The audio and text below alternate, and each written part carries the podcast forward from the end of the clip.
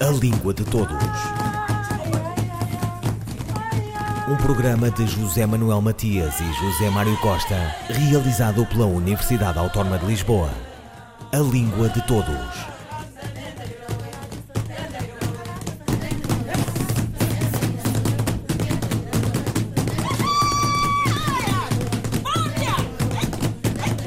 Língua de Todos conversa sobre o idioma comum com Sandra Duarte Tavares, colaboradora do Ciberdúvidas da Língua Portuguesa.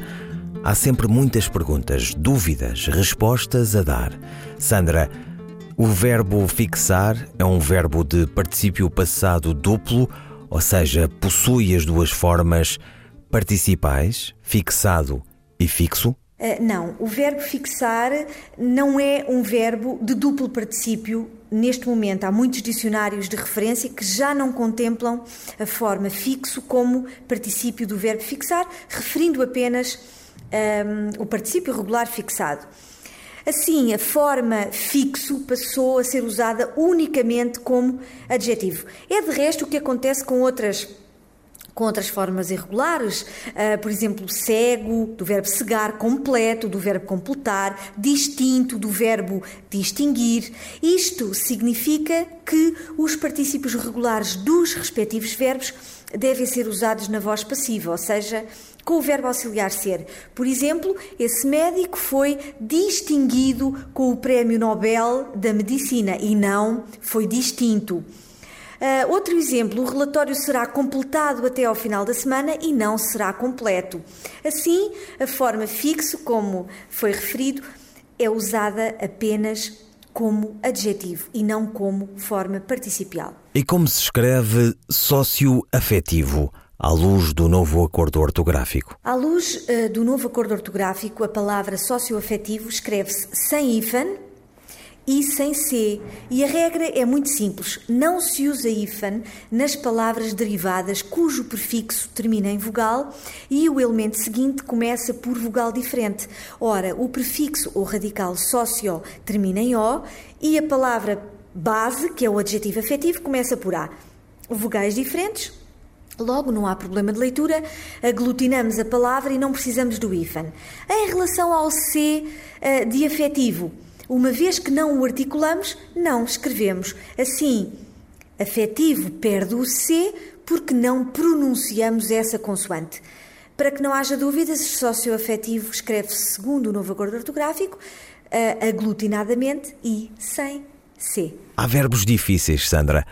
Em qual das seguintes frases o verbo colorir não se encontra corretamente conjugado? As crianças colorem os desenhos, as crianças coloriram os desenhos, as crianças coloriam os desenhos. A primeira frase apresentada, as, as crianças colorem os desenhos, contém uma forma verbal que não está consagrada em português, colorem. E por que razão? Porque o verbo colorir é um verbo defetivo que se conjuga apenas nas formas em que surge a vogal i na desinência. Assim, o verbo colorir não se conjuga nas três pessoas do singular e na terceira pessoa do plural do presente indicativo. No singular do imperativo e também no presente do conjuntivo. E há outros verbos que pertencem também a esta, a esta categoria, como por exemplo o verbo falir, o verbo retorquir, o verbo abolir, entre outros. Assim, as frases apresentadas B e C, as crianças coloriram os desenhos, que corresponde ao pretérito perfeito indicativo do verbo colorir. E a frase C, as crianças coloriam os desenhos, que corresponde ao pretérito imperfeito, essas formas contêm a vogal I, então essas formas estão atestadas, estão consagradas em português. A forma colorem não está consagrada, portanto é uma forma que não existe. Uh, o verbo colorir é assim um verbo defetivo, existindo apenas as formas, existindo apenas as formas que, em que surge a vogal I na desinência. Muito obrigado, Sandra Duarte Tavares. A propósito, como se classifica a palavra muito nas frases? Muitos alunos julgam que não se estuda muito nos cursos de letras. A palavra muito pode pertencer a três classes gramaticais. Pode ser um advérbio de quantidade quando quantifica um adjetivo. Por exemplo, o Miguel é muito inteligente. Neste, neste contexto temos o, estamos perante o advérbio muito a quantificar o adjetivo inteligente. Sempre que a palavra muito se encontra antes de um substantivo, antes de um nome, estamos perante um quantificador. E nesse caso, temos variação em género e número. Por exemplo, comprei muitos morangos, comprei muitas laranjas, muitos, plural, muitas, feminino, plural. Nesse caso, estamos perante um quantificador. Quando o advérbio muito quantifica um verbo, uh, comi muito, dormi muito. Nesse caso, estamos perante um advérbio de quantidade, à semelhança do que acontecia quando tínhamos um adjetivo. O Miguel é muito inteligente. Assim, sempre que a palavra muito ocorre antes de um adjetivo ou depois de um verbo, quantifica essas palavras, é um advérbio de quantidade. Sempre que ocorre antes de um nome, é um quantificador e, nesse caso, varia em género e número. Sandra, uma coisa sem importância que se pode ignorar ou desprezar é desprezável ou desprezível? Uma coisa que não tem importância, que se pode ignorar ou desprezar, é desprezável. Ora, este adjetivo designa alguma coisa que não tem valor. Por exemplo, esse pormenor é desprezável. Não devemos dar-lhe importância. Em relação ao adjetivo desprezível e que está consagrado em português e que existe e que muitas vezes é usado no contexto em que deveríamos usar a forma desprezável. Ora, desprezível designa alguém miserável, merecedor de desprezo. Por exemplo, uma pessoa que maltrata uma criança Será desprezível? É uma pergunta lançada. Ora, desprezível, para que não haja dúvidas, designa alguém que merece desprezo, desprezível, e desprezável designa alguma coisa que não tem valor. Na, no, caso de, no caso apresentado, uma coisa que não tem importância, que se pode ignorar ou desprezar, é uma coisa desprezável. Por que razão, segundo o novo acordo ortográfico, as palavras chapéu de chuva se escreve sem hífen e guarda-chuva se escreve com hífen. Sandra Duarte Tavares. A palavra chapéu de chuva, eh, segundo o novo acordo ortográfico, escreve-se sem hífen, porque a regra é a seguinte: se uma palavra composta é constituída por três palavras, sendo que uma delas é um elemento de ligação, é uma preposição, e neste caso é o de, essa palavra composta não se escreve com hífen. Alguns exemplos: fim de semana, caminho de ferro, lua de mel, pão de ló, cão de guarda, chapéu de chuva. Palavras que contêm três unidades: um nome, uma preposição e um nome. Não têm hífen. Em relação a guarda-chuva, esta palavra é uma palavra composta, mas é constituída apenas por duas palavras. Segundo o novo acordo ortográfico, palavras compostas que são constituídas apenas por duas palavras, essas têm sempre hífen. Alguns exemplos: os dias da semana que mantêm hífen, segunda-feira, terça-feira, quarta-feira, primeiro-ministro, abre latas, porta-chaves, decreto-lei, mestre de escola, couve-flor têm sempre hífen palavras compostas que contêm duas palavras apenas. Por essa razão é que chapéu de chuva não tem hífen porque tem três palavras e guarda-chuva tem hífen porque tem apenas duas palavras. Sandra Duarte Tavares, colaboradora do Ciberdúvidas da Língua Portuguesa. Valdemar Bastos, menina.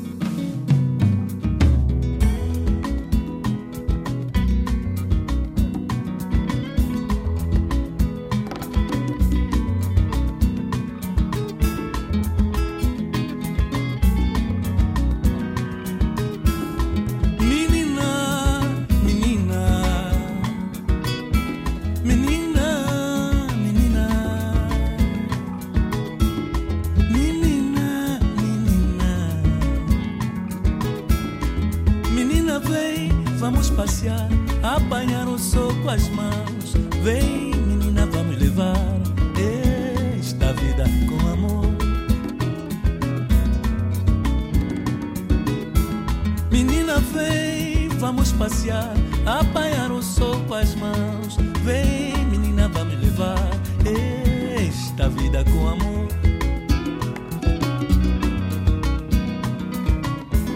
Teu jeito xingando o desejo olha a saia da.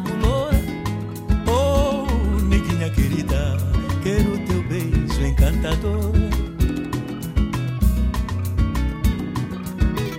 Este teu jeito gingando, desengonçado, olha a saia da. Oh, neguinha querida, quero teu beijo encantador. Quero teu beijo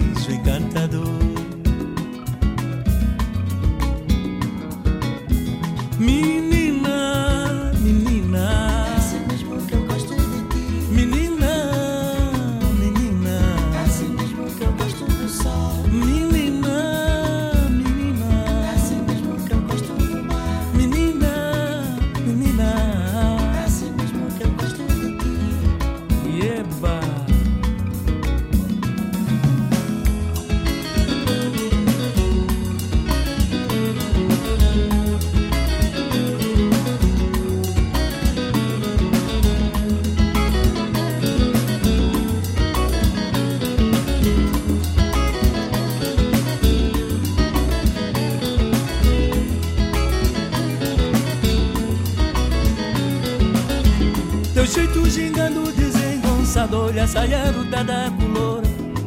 Oh, neguinha querida, quero teu beijo encantador.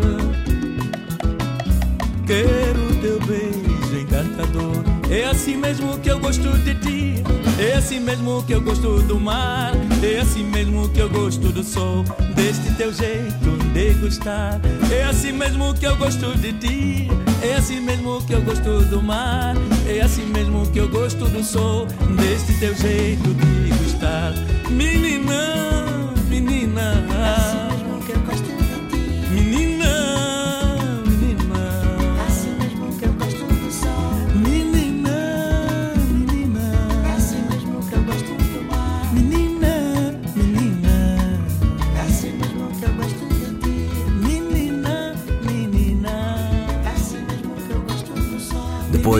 Compositor e intérprete angolano Valdemar Bastos, voltamos às perguntas sobre alguns dos segredos da língua portuguesa. Sandra Duarte Tavares, que pronomes pessoais existem em português? O português é realmente uma língua ah, riquíssima, ah, lindíssima e complexa, é verdade. Ah, o português contém muitos pronomes pessoais. Contém os pronomes pessoais sujeito, que ocorrem precisamente em função, em, com a função sintática de sujeito. Eu, tu, ele, nós, vós, eles.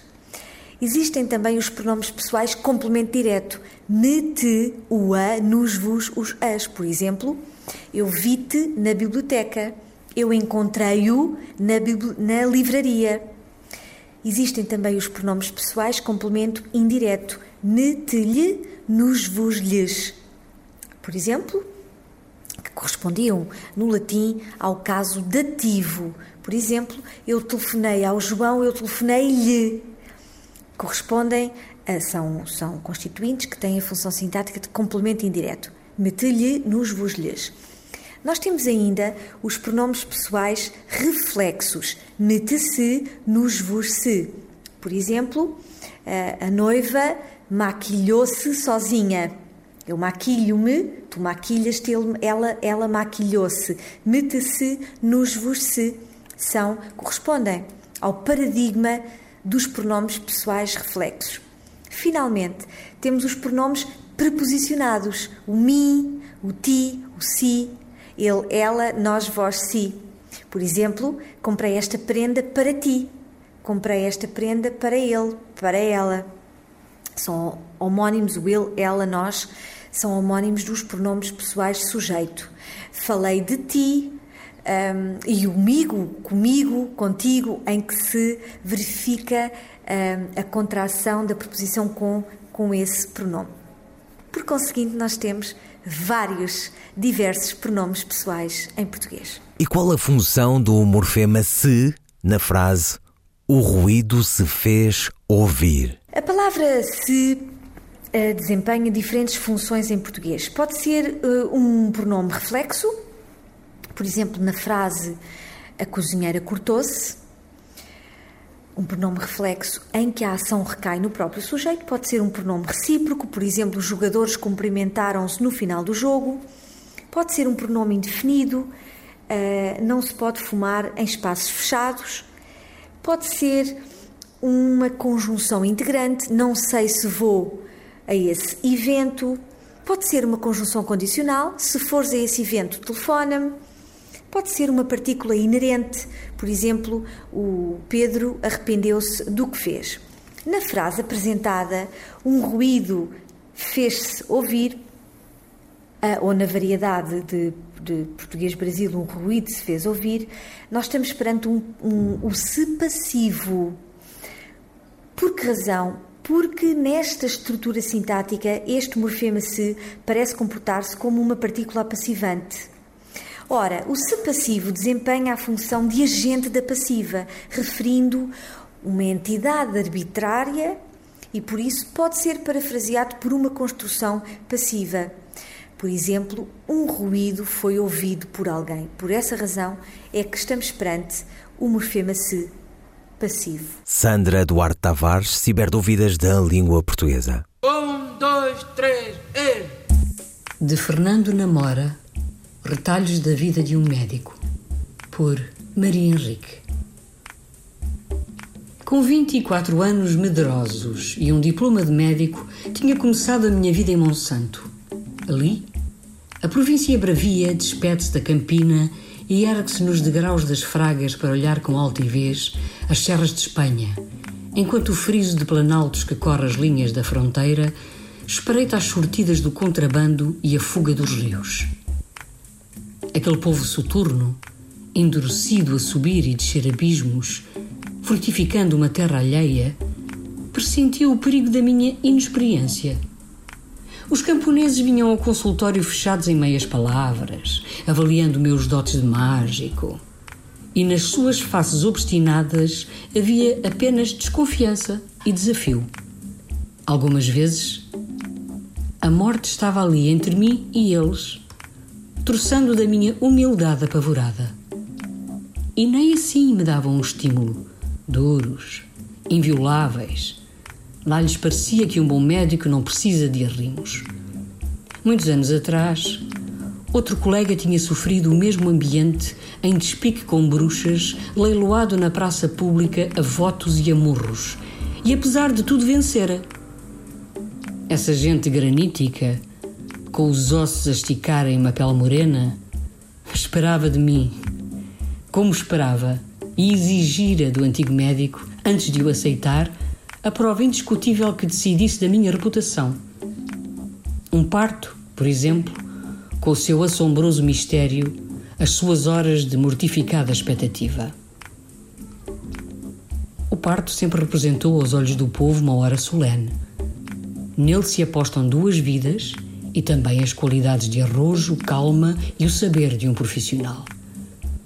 O curandeiro pode ser insultado na sua banca de fígaro ou no instante aflito de uma sangria de urgência, mas a comadre, a velha suja talhada em pedra enrugada, sem sorriso nem lágrimas, que espreita a nossa entrada no mundo, tem fama e pão certos até ao fim dos tempos. Fernando Namora, certo de Retalhos da Vida de um Médico, na voz da atriz Maria Henrique.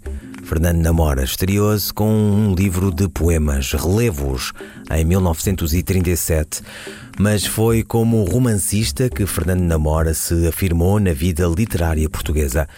Pertenceu à geração de 40 com João José Cachufel e Carlos de Oliveira, entre outros. Nas décadas de 70 e 80 do século passado, autor de Minas de São Francisco e de O Trigo e o Joio, foi um dos escritores mais lidos e traduzidos. Retalhos da vida de um médico, profissão que exerceu, chegou a ser adaptado para televisão, tal como o conhecido Domingo à Tarde. Nascido em 1919 em Condeixa Nova, Fernando Namora faleceu em Lisboa em 1989. Ouviram Língua de Todos as despedidas de José Manuel Matias, José Mário Costa, Luís Carlos Patraquim, Miguel Roque Dias e Miguel Van der Kellen. A Língua de Todos. Um programa de José Manuel Matias e José Mário Costa, realizado pela Universidade Autónoma de Lisboa. A língua de todos.